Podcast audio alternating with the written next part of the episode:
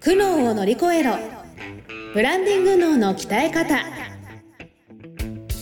この番組は日々挑戦を続ける経営者の皆さんに向けて会社のブランディングに関するお役立ち情報をお届けしていくトーク番組です。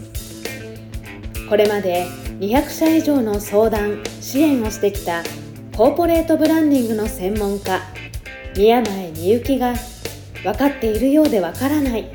ブランディングのポイントについて分かりやすく解説していきます。企業のファン作りをお手伝いするビジネスツールファンステの提供でお送りいたします。今週も始まりました。苦悩を乗り越えろ。ブランディング脳の鍛え方第2回スタートさせていただきます、えー、私ナビゲーターナビゲーターというか何ですかね？し質問者。え、トーマス J トーマスじゃないの？ナビゲーターでいいのかな、ん。まあ、ナビゲートもしますけど、うんうん。まあ、質問もするし、うん、まあ、姉さんに教えてもらう立場のトーマス J トーマスです。よろしくお願いします。そして、リカちゃんにご紹介。はい、SNS 集客コンサルタントの松岡理香です。よろしくお願いします。はい、そして僕ら二人が教えてもらうのが姉さん、お願いします。はい、皆さんよろしくお願いします。えー、コーポレートブランディングをしております。宮前と申します。よろしくお願いします。よろしくお願いします。姉さんの、うん。なんか会会社名？会社名でいいんですか、うん。会社名。ブランディング研究所、うんうん。宮前みゆき。ブランディング研究所って名前なんですうん、そうなの。か、なんか研究してるんですか？研究してる。そうそうおそう。なんかこの会社、まあ自分の名前入れるのはな、二度と会社員に戻らないぞっていうね、この決意の表れ。が決意の表れで自分の名前。前入れてるんですけすど、まあ、ブランディング研究所っていう研究を入れた理由はですねやっぱりなんか、あのまあ、会社を起こしたきっかけになってるんですけどいろんなこう中小企業の経営者さんと喋ってて、あのブランディングとは何ぞやっていうのを、まあ、私は会社員時代からブランディング関わってるんですけどなんかブランディングって何って言われることが結構多くてでブランディングやって本当に売り上げ上がるんですか？とかね、そういうことも聞かれるわけよ。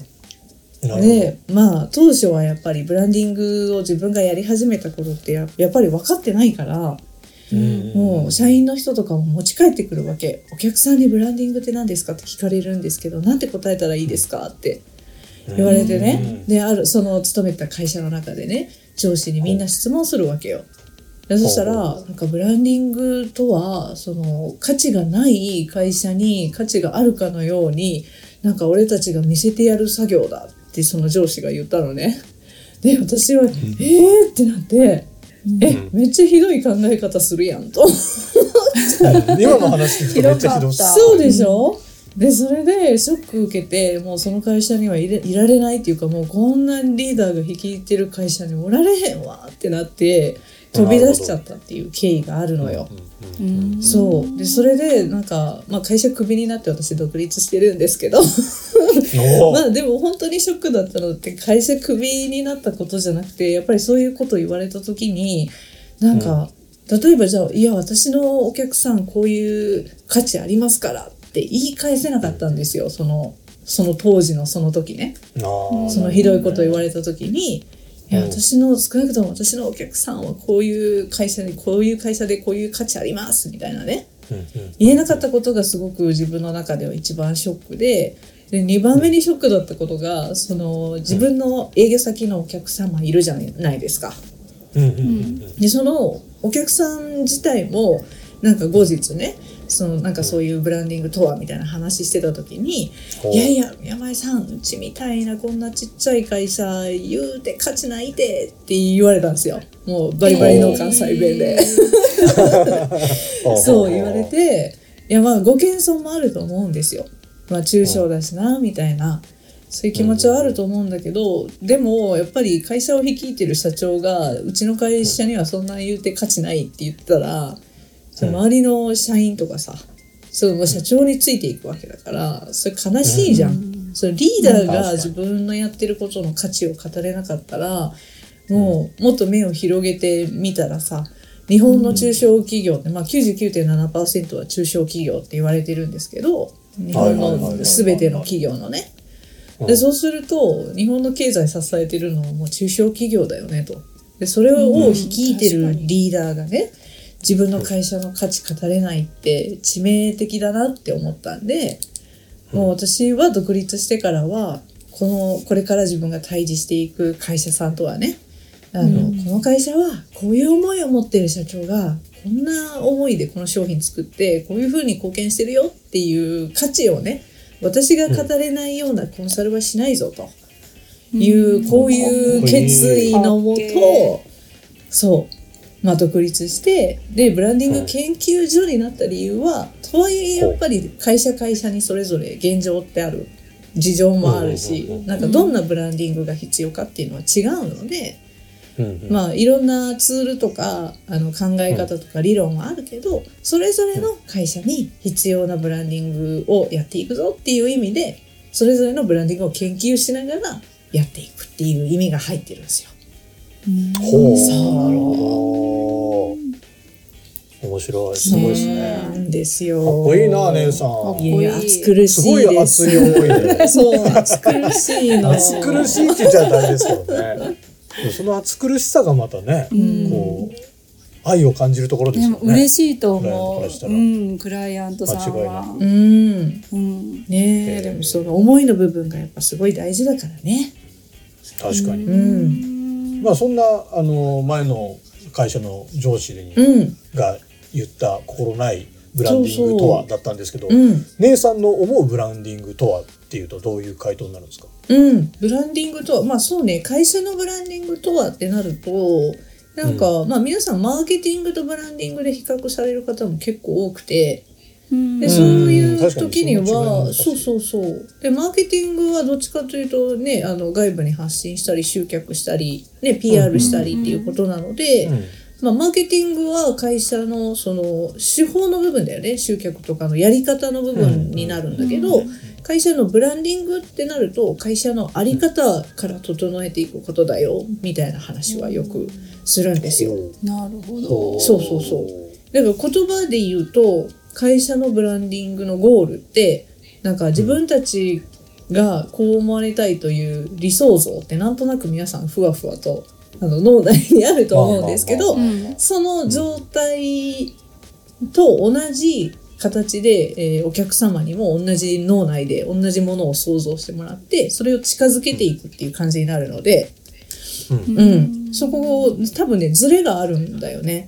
ほとんどの会社さんって自分たちの会社がこう思われたいって思ってるのとお客さんの方に目を向けると、いやーあの会社ってこうだよねとか、あの商品こうだよねとかって結構好き勝手みんな言うじゃん、口コミとか、ね、評判とかって結構あれこれ好きに言ってるんですけどそれが多分内容ずれてる。ほとんどの場合。はあ自分たちがこう思われたいとお客さんがあの会社こうだよねって言ってる内容はうんうんほぼほぼずれていてでそのずれによってビジネスがうまくいかない。ううんん、なんか新規ではお客さん来るけど2回目以降買ってくれないとかはそうそれが多分働いてると思うのね。なんか1度目は広告とか集客とか見て来てくれるんだけど商品買ったりサービス体験して、あなんか思ってたのと違うなって思うとちゃんと違う。そうすると2度目はないじゃないですか。うん。確かうにん。リピートしたりとか人に良かったよって紹介することがないんでだからそこのズレをなくしていくと自分たちはこう思われたいって思ってるのと、うん。あの会社ってこうだよねが一致してる場合にはあそれそれそれ待ってたんですってなってうん。2回3回と買ってくれたりするんでいいそれ理想的。そう。そこのその誤差をなくしていく作業がブランディングって思ってもらってもいいかな。ほうななるるほほど。うん。そのためには具体的にはどんなことをしていくんですか？そのためにはやっぱり会社の情報、うん。その目に見えてる情報、商品サービスとかビジネスモデルの設計とか、そこら辺はまあ目に見えてるんでそこの整える作業も必要なんだけど同時にやっぱり目に見えてないところの作業も必要になってきて、まあ、その目に見えてないところの情会社の情報が何かっていうとやっぱ理念とかさ、なんかい今だったら理ね念ね。あの若い方はよく分かってると思うけどミッションとかね。企業ミッションとかビジョンとか、あー聞きますね。あとはバリューとかね、そういうまあうんあの年配の方からしたらね横文字ばっかり並べてってなられるかもしれないけど そうまあ理念的な話ですよね。はいそれからまああとはこういうのはうちの会社のもう文化だよねとかね、うんうん。うん。そういうのもあると思うんですよ。うんうん、他社にはない文化みたいなね。そういうのって別にそこの目に見えない部分が整ってるからってなんか来月の売り上げがギュイーンって上がるってことはもちろんないんだけどうん。でもなんか会社にとってはなんていうかなこう人体における DNA みたいな。そういう目目に見えない部分のうん。本当に大事にしてる価値観とか思いとか、そういうものも含めてですよ。だから目に見えてるものと目に見えてない部分。両方の情報をちゃんと整理整頓してでなるほど。そう。でそれを整理整頓することで本当に自分の会社がどう思われたいかっていう像をねこう決めることができるんで。うんなるほどね理念とかを作ってない会社であればそれをうん。ちゃんと言語化してうん。作ってあげたりとか、そう理念がある会社であってもそれが本当に実際の会社の文化と合ってるかみたいなものもうん。考えてあげたりとか、うん。そういうのがブランディングになってそうですそうでもそういうのが整ってるとリカちゃんやっぱ LINE から発信する情報とかも、うん。SNS から発信する情報とかも整ってくるもんですよね、うん。発信しやすくなる。全然違うと思うんですよ。私もね、うん。なんかインスタ教えていく中で、うんのやり方教えてくれとか、うん。なんかどうやったら可愛くあの、うん。投稿作れますかっていうご相談はもらうんだけども、なるほど。そもそも何が発信したいかとか、うん。なんかどういう思いでこれやってるのっていうところを聞くとなかなかちゃんと言葉にできる人って少なくって、へー。でもそれがなんかある人とない人とでは全然なんかこう発信のキレが違うじゃないけど、うん。なんかねぶあの決まってない人はやっぱこうブレてくるっていうか何でも言っちゃうみたいなうん。ことがあったりとか、でちゃんと芯がある人は言ってることになんかいろんなこと言っても一貫性があるとか、うん。そういう違いがなんとなく分かってくるからやっぱりそのこう思いや理念の部分ってなんか大事だなって今姉さんの話聞いてて思った。あー。一貫性ね ブランディングを作ることで一つこう軸ができるというか、うん本当本当そうです。なんか背骨みたいな感じですよね。なるほどね、うん。あ背骨？背骨。ブランディングは背人骨体だと背骨みたいな感じだよね。人体 DNA とかに例える。人体に例えめっち人体好きなのかな。そういろんな例えがありますよ。なんかねあの住宅だったらあの土台基礎基礎工事みたいなはいはいはい、そうそうそう。めっちゃヌメヌメしてるところにお家建たないじゃないですか。そうですよね。ね基礎工事できてなかったらそう本当大大変。なことですよそうなのそうなの。すごい大事じゃん。えブランディングはうん。どれぐらいのタイミングでつ考えていったらいいんですか？起業起業されて、うんで最初のうちってやっぱがむしゃらに動かあ動いてそうね売り上げ立ててなってくると思うんですけど。確かに。まあ本当は最初にした方がいいんですけどやっぱり現実的なご依頼があるのってまあ、創業してから34年ぐらいはやっぱりご自身で、最初はやっぱり資金もないしとりあえず目先の利益を上げないと回していかないといけないんで、なるほど、皆さん自力で自己流でやったりするんですけど、まあじゃあなんか人間って欲深い生き物なので、じゃあその目先の利益がこうちゃんと回るようになってきたら、お客さん、今来てくれてるお客さんとかを見て、あれなんかリピート少ないなとかね。うんうん。あとはなんか、俺が好きじゃない客が来てるっていう社長さんとかもいるし、そうなってくると、じゃあ、え、そもそもどんなお客さんが一番来てほしかったんですっけ？っていう話になって、どんどんどんどんブランディングってなっていきますよね。うん。うん。なるほどね。そうそうそう。うん。ちょっとずつ会社が大きくなってって、うん、そうそう、なんかこうきっか社員さんけが雇っ。てとかになってくると、そうなんか社員さん雇う時とか新商品作る新規事業を立ち上げるっていうタイミングがきっかけになる人は多いですよね。うん。うん、そうそう。あとはまあ歴史がある会社さんだと2代目3代目の社長に引き継ぐ時とか、うん。うんどういう会社かっていうのを息子にちゃんと伝えるのに意外と言語化できないとかね、うん。うん。なるほど。そういうことは多いんで改めてって感じですね。へー。ううん。んいやでもやっぱりブランディングをちゃんとね考えていくっていうのはうん。企業を存続させていくためにも絶対必要になってくるものになだと思うので、うんうん。まあこの番組を聞いてねこれをきっかけにブランディングちょっと考えてみるとか、うん。なんとなくなんとなくは考えてもやっぱりブランディングっていう言葉が分かりにくいから、なんかみんなちょっと不安なところはあると思うんですうんよね。うんうん。えここんな考え方でいいのかなとかなん。か、うんうんブランディングやってるつもりだけど合ってんのかなとか、うん。なんかそういうのの答え合わせにこの番組使っていただけたら嬉しいなと思ってますので、うんうん。あの概要欄にですね、えー、と僕たちがやってるファンステップっていうサービスの LINE 公式アカウントが、えー登録できるリンクが貼ってありますので、うん。そこぜひあの皆様ポチッと登録友達追加をお願いしますでその LINE から、えーブランディング姉さん宮前みゆき先生にですね、えーいろいろ相談悩み相談なんかも送っていただけたらこの番組で取り上げさせていただきますし、うん。えーなんなら SNS にの発信に関することだったり、えーポッドキャストのこと、うん。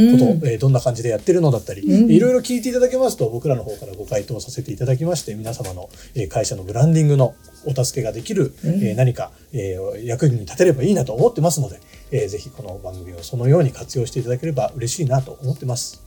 えー皆さんリスナーの皆さんも含めてこの番一つの番組ですからね、うん。あのしっかり しっかりこうか関わってきていただけたら嬉しいのでどうぞよろしくお願いいたします。お願いします。はい。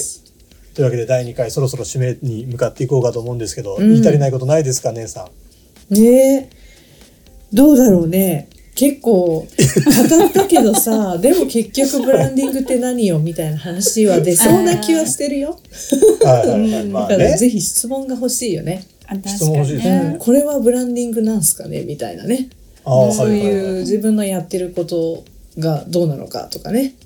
い。ね。聞いてほしい。割と姉さんね、ざっくばらんに聞,、うんうんうんうん聞いちゃっていいうんですからね。そうですそうです。ぜひ。で、結構バサッと、うん。あのサバサバサバっとこう返してくれるのは、うんうんうん。姉さんのいいところです、悪気なく。悪い。悪気なく。なんか、あの相談受けて泣かしちゃったこともあるって話も聞きましたけど。そうですね。そういうこともはい。はい、ありますなんかあのねメッセージにあの泣か 泣かさない程度にお願いしますとか書いていただければ、ね。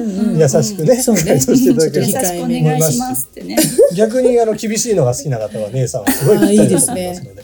はい。ぜひぜひ絡んできてください。えー来週はあれですよね、なんかブランディングの種類みたいなものをもう少し細かく、うん。えーおお伺いできるうんお話になるかなと思いますので、来週もぜひ楽しみに聞いていただければと思います。はい。というわけで、えー苦悩を乗り越えるブランディング脳の鍛え方ですね、うん。えー第2回以上で終了とさせていただきます。えー皆様ご視聴いただきましてありがとうございました。ありがとうござありいましたがとうございました。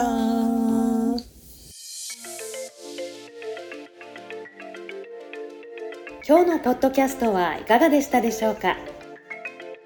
番組ではブランディングについての相談を募集しています概要欄にある「ファンステ」の LINE 公式アカウントからお申し込みくださいそれではまたお耳にかかりましょう。ごきげんよう。さようなら。この番組は提供企業のファン作りをお手伝いするビジネスツールファンステ。プロデュースライフブルームドットファン。ナレーションゴーマフーコがお送りいたしました。